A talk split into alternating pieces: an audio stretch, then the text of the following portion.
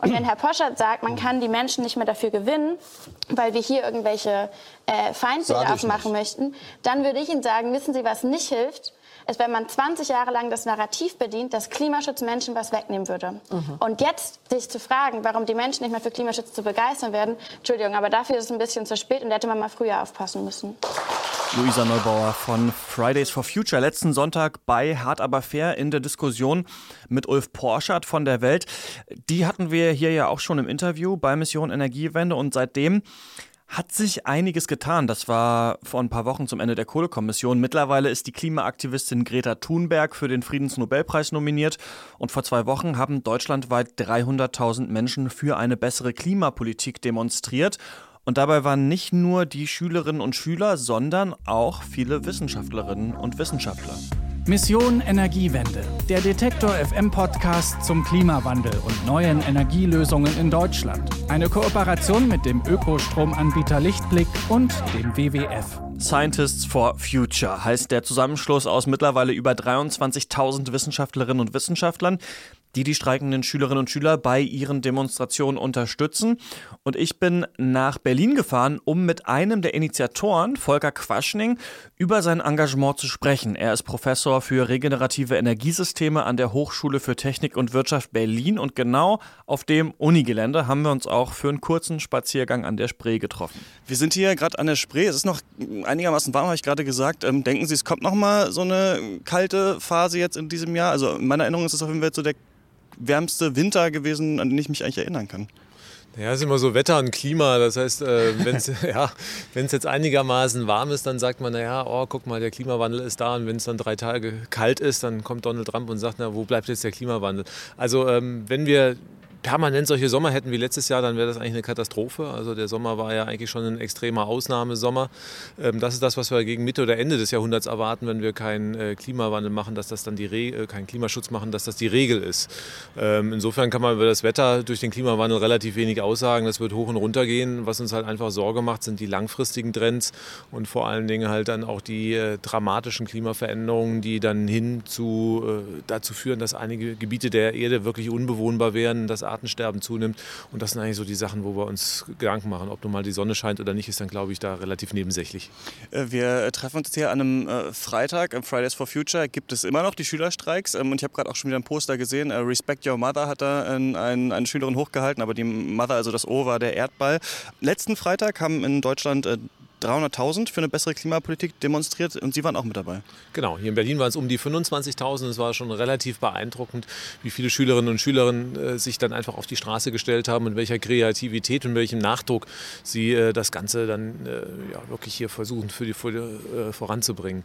Wir haben ja die Organisation Scientists for Future gegründet. Das heißt also, wir haben äh, einen Zusammenschluss von jetzt in der, in der Summe 23.000 Wissenschaftlern, Wissenschaft, 23.000 Wissenschaftlerinnen und Wissenschaftler, die sich hinter hinter die äh, Schülerinnen und Schüler gestellt haben. Und äh, das ist, glaube ich, ein relativ starkes Signal, weil bislang hat die Politik äh, ja, die Schülerinnen und Schüler relativ belächelt und gesagt, naja, es ist ja toll, was die junge Generation macht, dass sie sich mal politisch engagiert. Aber naja, das sollen die am besten mal Samstagnachts machen. Und außerdem haben die inhaltlich ja sowieso keine Ahnung. Also das sollen dann lieber die Profis machen. Und wir sagen eigentlich aus der Wissenschaft, seit Jahrzehnten das, was getan werden muss und viel, viel mehr, als heute auch nur ansatzweise passiert. Und ähm, da konnte man eigentlich nur ja, mit einer Faust in der Hand eigentlich nur zuhören und sagen, so geht das eigentlich nicht. Also man muss sich mit dem Thema Klimawandel ernsthaft auseinandersetzen. Das findet momentan überhaupt gar nicht statt. Also die Politik ignoriert das, macht äh, weiterhin Politik für irgendwelche Großkonzerne. Und ähm, deswegen ist es enorm wichtig, dass wir uns einfach mal zu Wort gemeldet haben und gesagt, die Anliegen sind berechtigt, berechtigt. Auch das, was die Forderungen sind, ist eigentlich aus unserer Sicht berechtigt. Und nun müssen wir einfach mal in diese Diskussion einsteigen, wie wir den Klimaschutz wirklich hinbekommen und nicht auf den Kindern rumhacken. Aber es gab doch jetzt die Kohlekommission, die ist doch zu erfolgreichen Ergebnissen äh, gekommen. Warum braucht es jetzt da Scientists for Future? Ja, es gab eine Kommission, die hat auch ein Ergebnis gemacht. Ob es erfolgreich ist, muss man äh, dann mal versuchen zu interpretieren. Äh, wenn wir die Klimaberichte ernst meinen, ernst nehmen und auch das Pariser Klimaschutzabkommen umsetzen wollen, das ja der Deutsche Bundestag einstimmig ratifiziert hat, dann müssen wir etwa um das Jahr 2040 klimaneutral werden. Das heißt, wir müssen in den nächsten 20 Jahren eine Energieversorgung aufbauen, die ganz ohne Erdöl, Kohle und Erdgas in Deutschland auskommt. Und wir haben derzeit einen Rückgang der Treibhausgasemissionen von nicht mal einem Prozent pro Jahr. Das heißt, bei dem jetzigen Tempo brauchen wir weit über 100 Jahre. Wir müssen das Tempo verfünffachen.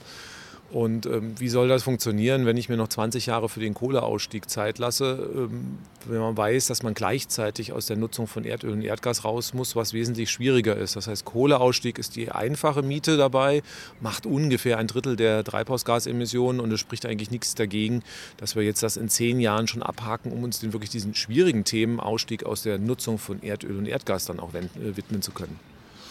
Wie ist es denn genau zu Scientists for Future gekommen? Also es würde mich wirklich interessieren, auch wie läuft das organisatorisch im Hintergrund ab? War das Ihre Idee jetzt zu sagen, wir machen das jetzt einfach mal oder wie, wie läuft das? Die Idee kam eigentlich von Gregor Hagedorn, das ist der äh, wissenschaftliche Direktor vom Naturkundemuseum, der einfach mal an Leute, die sich für Klimaschutz interessieren, aus dem Wissenschaftsbereich eine E-Mail geschrieben haben, ähm, ja, da passiert ja momentan in Anführungszeichen Schreckliches, ähm, wollen wir mal eine Aktion starten. Und dann hatten wir sehr, sehr schnell ein Team zusammen von 20, 30 aktiven äh, Kolleginnen und Kollegen. Und dann haben wir einfach losgelegt, alles in der Freizeit, ohne Budget und haben einfach gesagt, wir brauchen erstmal eine Stellungnahme. Wir haben uns relativ viel Zeit genommen, dann auch wirklich äh, innerhalb des Kollegenkreises, also eine, ja, aus, oder eine mehrheitsfähige Stellungnahme dann auch hinzubekommen, hinter der sich alle stellen können. Wir haben auch Kolleginnen und Kollegen aus Österreich und der Schweiz eingebunden und äh, haben uns dann, wie gesagt, einige Wochen Zeit genommen, wirklich dann eine keinen Schnellschuss zu machen, sondern irgendetwas, was Substanz hat. Und dann haben wir uns dran gemacht, die Unterschriften zu sammeln. Ich meine, ohne Organisation ist es auch nicht so einfach. Und da waren wir dann wiederum überrascht, wie einfach es war. Das heißt, wir haben alle an unsere bekannten Wissenschaftler, Kolleginnen und Kollegen E-Mails geschrieben und wir hatten dann innerhalb von wenigen Tagen 700 Leute, auch sehr renommierte Leute aus äh, der Wissenschaft, die Institutsleiter bis hin zu Nobelpreisträgern dabei, die das Ganze unterschrieben haben. Und dann äh, haben wir gesagt, okay, 700 ist gut, aber wir wollen doch eine etwas andere Qualität als äh, diese Lungenarztaktion erreichen. Und ähm, deswegen haben wir gesagt, wir stellen das Ganze jetzt mal mit einer Plattform online, dass sich also auch wirklich deutschlandweit alle, äh, die Interesse haben, dann beteiligen können. Und innerhalb einer Woche hatten wir dann 23.000 Unterschriften zusammen. Hätten wir es weiterlaufen lassen, wären da wahrscheinlich auch 50 oder 100.000 zusammengekommen. Jetzt müssen wir erstmal auswerten, ein paar Doppeleintragungen oder Fake-Eintragungen streichen. Man wird da sicherlich ein paar Leute reingemogelt haben. Äh, ein Gärtner, so nach dem Motto, schaut mal da, bei den Wissenschaftlern sind ja auch Gärtner dabei. Ähm, das ist nicht ernst zu meinen und äh, deswegen müssen wir schauen, dass wir sowas natürlich jetzt eliminieren. Ist dann natürlich auch ein Kraftakt, weil wir auch kein Personal dafür haben war ja der große Gag, weil ja kurz vorher Christian Lindner von der FDP noch äh, twitterte oder meinte, ähm, für den Klimaschutz, da braucht es eigentlich nicht die Schüler, sondern es braucht Profis. Und dann kam kurz danach eben kam äh, Scientists for Future mit dieser Erklärung ähm, raus. Ist es so, dass, also wie haben Sie das gesehen, dass diese Schüler, die ja auch von vielen Medien und äh, bestimmten Parteien auch angegriffen wurden, dass sie jetzt quasi durch ihre Aktion auch die nötige Kompetenz zugesprochen bekommen, damit das gesamtgesellschaftlich nochmal relevanter werden kann? Das ist echt eine gute Frage. Ich meine, meine, was der Lindner gemacht hat, war eine absolute Steilvorlage. Ich meine, die Politik äh, redet ja seit Jahrzehnten. Ich meine, Herr Lindner ist in der Opposition, deswegen kann man ihm da nicht mal, äh, er hat ja für die Energiewende ja momentan auch äh, derzeit gar keinerlei Kompetenzen, Entscheidungsbefugnisse. Nicht? Ähm, die FDP war mal in der Regierung, hat es dann auch nicht viel besser gemacht. Aber es war natürlich eine relativ gute Steilvorlage äh, insgesamt für uns, weil äh, einfach diese Diskreditierung, wo einfach also die Wissenschaft ganz klar ernsthaft äh, ja, davor warnt oder auch, auch das ganz klar ausspricht. Und ähm, das ist ja dann praktisch auch eine Diskreditierung dann der Wissenschaftler. Wir haben Dutzende von Studien, die zeigen, äh, wie schnell und was wir machen müssen. Und ähm, die werden regelmäßig von der Politik dann ähm, zur Kenntnis genommen, mit freundlichen Händeschlag dann äh, bestenfalls dann angenommen und irgendwo ins Regal gestellt. Und insofern das Gleiche, was mit den Schülerinnen und Schülern passiert, passiert ja eigentlich auch mit den Ergebnissen der Wissenschaft. Und ähm, insofern haben wir uns natürlich versucht, dahinter zu stellen. Ob die Schülerinnen und Schüler jetzt ernster genommen werden, wage ich zu bezweifeln. Man will ja keine wirkliche Energiewende. Und dann wird man auch irgendwelche Argumente wieder finden, ähm, die werden jetzt ein bisschen anders sein. Man wird sich natürlich jetzt nicht mehr als ähm, ja, hirnlose Spinner vielleicht bezeichnen können. Aber äh, man wird natürlich schon sagen, das geht so alles nicht und kann man nicht und sonst irgendwie. Also die gleichen Argumente, die wir ja auch bei der Kohlekommission schon gehört haben, die wird man weiter bemühen, da bin ich mir ziemlich sicher. Wie läuft die Zusammenarbeit oder gibt es die da mit Fridays for Future und mit den äh, Schülerinnen und Schülern? Das ist ja eigentlich interessant, dass diese Welten jetzt so aufeinandertreffen, eben eigentlich diese sehr jungen Menschen und dann diese eben oft doch schon älteren Wissenschaftlerinnen und Wissenschaftler. No, na, wir haben äh, schon versucht, erstmal den Kontakt zu, zu äh, suchen, weil äh, wir wollen ja auch nicht das unterlaufen. Also was natürlich auch fatal wäre, wenn jetzt der Eindruck entsteht, naja, da gibt es jetzt irgendwelche Forscher und äh, die haben sich ein paar Schüler gesucht, die für sie jetzt auf die Straße gehen und äh, dann äh, wird ja dann immer vorgeworfen, die dann irgendwie die, die, Taschen dann voll machen oder Forschungsgelder. Ich meine, ich bin, bin Beamter des Landes Berlin, ich kann auch irgendwie hier Dienst nach Vorschrift machen. Also ich habe gar nichts davon, wenn jetzt hier in Deutschland äh, mehr Klimaschutz gemacht wird. Aber ähm, solche Argumente werden dann immer, immer ganz gerne bemüht. Und äh, wir hatten, wie gesagt, im Vorfeld für die Pressekonferenz natürlich die Kontakte gesucht, weil äh, man ja schon auch diese, diesen Schulterschluss auch zeigen wollte. Nicht? Und, äh, aber ganz klar müssen die Schülerinnen und Schüler, also Fridays for Future, selber entscheiden, in welcher Art und Weise sie die Unterstützung haben wollen. Das muss ganz klar unabhängig bleiben. Auch wir wollen unabhängig äh, das Statement aus der Wissenschaft äh, dann darstellen. Wir haben uns dann auf den Demonstrationen entsprechend gesehen und jetzt gibt es auch äh, eine Forderungsgruppe. Also es gibt eine Arbeitsgruppe bei Fridays for Future, die, sage ich mal, außer den jetzt normalen Protesten, wo es einfach heißt, wir brauchen mehr Klimaschutz, auch wirklich konkrete Forderungen an die Politik formulieren will. Die haben sich mit einigen Kolleginnen und Kollegen dann aus der Wissenschaft auch nochmal abgestimmt und gesagt, kann man das wirklich so fordern? Also was sagt, sagt, sagen die Kolleginnen aus der Wissenschaft dazu? Und ähm, diese Kontakte bestehen und werden auch weiter bestehen. Und wir haben ja auch noch andere Gruppen. Also wir haben jetzt Parents for Future, die, äh, also die Eltern, die sich praktisch jetzt hinter die streikenden Schülerinnen und Schüler stellen und ihnen versuchen, den Rücken freizuhalten, weil die Schulen und einige Schulleiter machen ja enorm Druck auch auf die Schüler. Ähm, wir haben bis hin dann Artist for Future oder Gesundheitswesen für, für Klima. Das sind also hier ganz andere Bewegungen. Und das ist natürlich sehr schön, dass wir jetzt eine breite gesellschaftliche Schicht haben, weil ganz klar, ich meine, die, die junge Generation ist zum Teil, die meisten davon gar nicht wahlberechtigt. Und äh, die werden auch alleine den Klimawandel nicht stoppen können. Das muss die ganze Gesellschaft tun. Und irgendwann müssen sich natürlich auch, ich sage mal in Anführungszeichen, die alten Säcke wie wir bewegen. Weil äh, wenn wir weiter so machen und unseren Lebensstil nicht ändern und nicht bereit sind, irgendwelche Veränderungen und auch nur einen Euro dafür auszugeben, dann werden wir natürlich keine Chance haben, auch ähm, das Klima zu retten. Auf Ihrer Website stehen so unterschiedliche Positionen von Ihnen, unter anderem äh, die Revolution kann nur von den Bürgern ausgehen. Das sieht man jetzt vielleicht so ein bisschen, zumindest mit den Schülern und jetzt mit Ihnen, aber wie genau was genau fordern Sie jetzt? Also wie genau kann sich das jetzt politisch ändern? Denn ich hatte so das Gefühl, deswegen fand ich es interessant, dass jetzt Scientists for Future kommt. Ich dachte oder hätte erwartet, dass vielleicht Fridays for Future ihren Höhepunkt erreicht, zum Ende der Kohlekommission da nochmal Druck zu machen und das dann ausläuft. Aber jetzt ist Scientists for Future da, jetzt ist ähm, Greta Thunberg für den Nobelpreis nominiert und so weiter. Also es kann ja nochmal wirklich Momentum aufnehmen. Aber denken Sie, da kann wirklich was passieren? Die Politik wird sich irgendwie bewegen? Muss man insgesamt schauen. Also ähm, ich weiß es nicht. Aber es ist erstmal äh, enorm wichtig. Das Problem wird ja jeden Tag größer. Also es ist ja nicht so, dass wir mal sagen, okay, wir versuchen es jetzt mal, dann haben wir es nicht geschafft und ähm, ja, dann lassen wir es halt. Ich meine, ich habe Kinder und wenn man einfach diese wissenschaftlichen, die Klimaberichte liest und weiß, was auf uns zurollt, also das ist ja wirklich ähm, katastrophal. Meeresspiegelanstieg in einigen mit mehreren Metern Regionen der Erde werden unbewohnbar. Also das sind einfach Sachen, wo man sagt, das kann ich äh, nicht guten Gewissens laufen lassen, wenn ich weiß, dass meine Kinder Ende des Jahrhunderts dann in eine Situation reinkommen, die ja wirklich existenzbedrohend ist.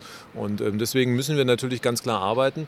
Ich sehe momentan noch nicht, dass auch unsere Gesellschaft bereit ist, ähm, die nötigen Veränderungen durchzuführen. Also erstmal ähm, ist, sage ich mal, die Dringlichkeit bei vielen noch gar nicht angekommen. Also dass Klimawandel ein Problem ist, das ist durchaus äh, gesellschaftlich mehrheitsfähig, dass wir jetzt innerhalb von 20 Jahren so eine Rostkur machen müssten, um wirklich hier einen radikalen Schwenk zu machen. Ich glaube, das ist bei vielen noch gar nicht da. Deswegen müssen wir A, erstmal weiter aufklären. Das ist ein sehr langer Prozess.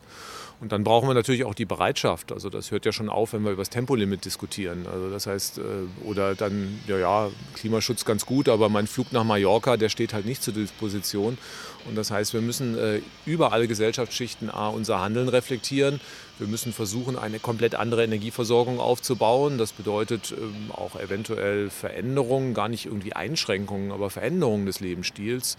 Und auch dafür, dass man mal den einen oder anderen Euro dafür ausgibt. Nicht, dass wir uns irgendwie hier dramatisch verschulden, aber ähm, man kann keine Energiewende machen, ohne Geld zu investieren. Langfristig wird das gut sein für den Standort Deutschland, weil wir einfach dann auch in neue Zukunftstechnologien äh, investieren. Mit Verbrennungsmotoren und Kohlebaggern werden wir in 20 Jahren weltweit kein Geschäft mehr machen können.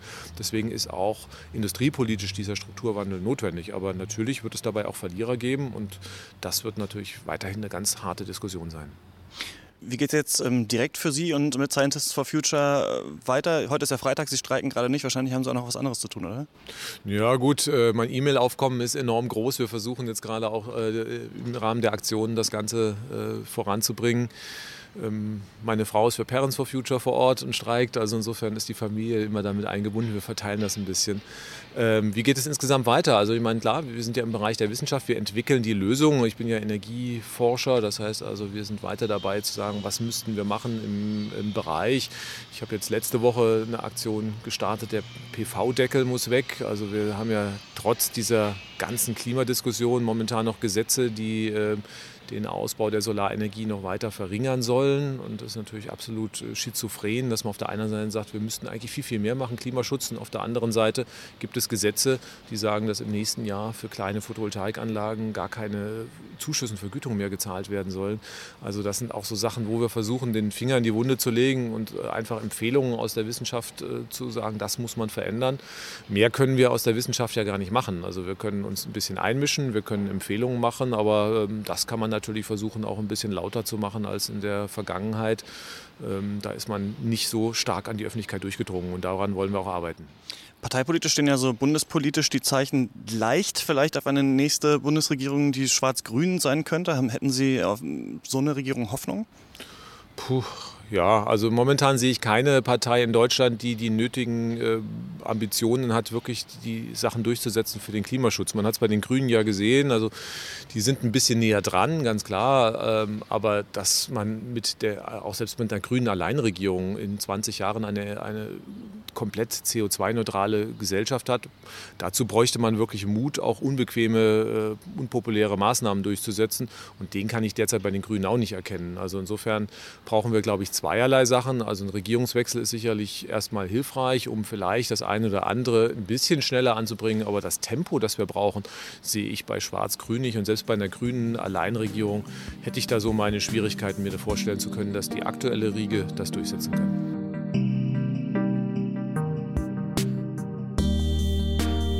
Nächste Woche geht es hier bei Mission Energiewende dann um das Grillen, das liebste äh, Sommerhobby der Deutschen. Geht das eigentlich nachhaltig oder kämpft man da eigentlich auf verlorenen Posten? Wir sprechen drüber und treffen auch ein Start-up, das ja angeblich nachhaltige Grillkohle verkauft. Und das machen wir alles, weil uns ein Hörer diese Frage gestellt hat. Falls ihr also auch Fragen habt nach ja so alltäglichen Klimasünden und wie man die vielleicht besser machen könnte, dann schreibt mir gerne eine Mail. Kontakt.detektor.fm ist die Adresse.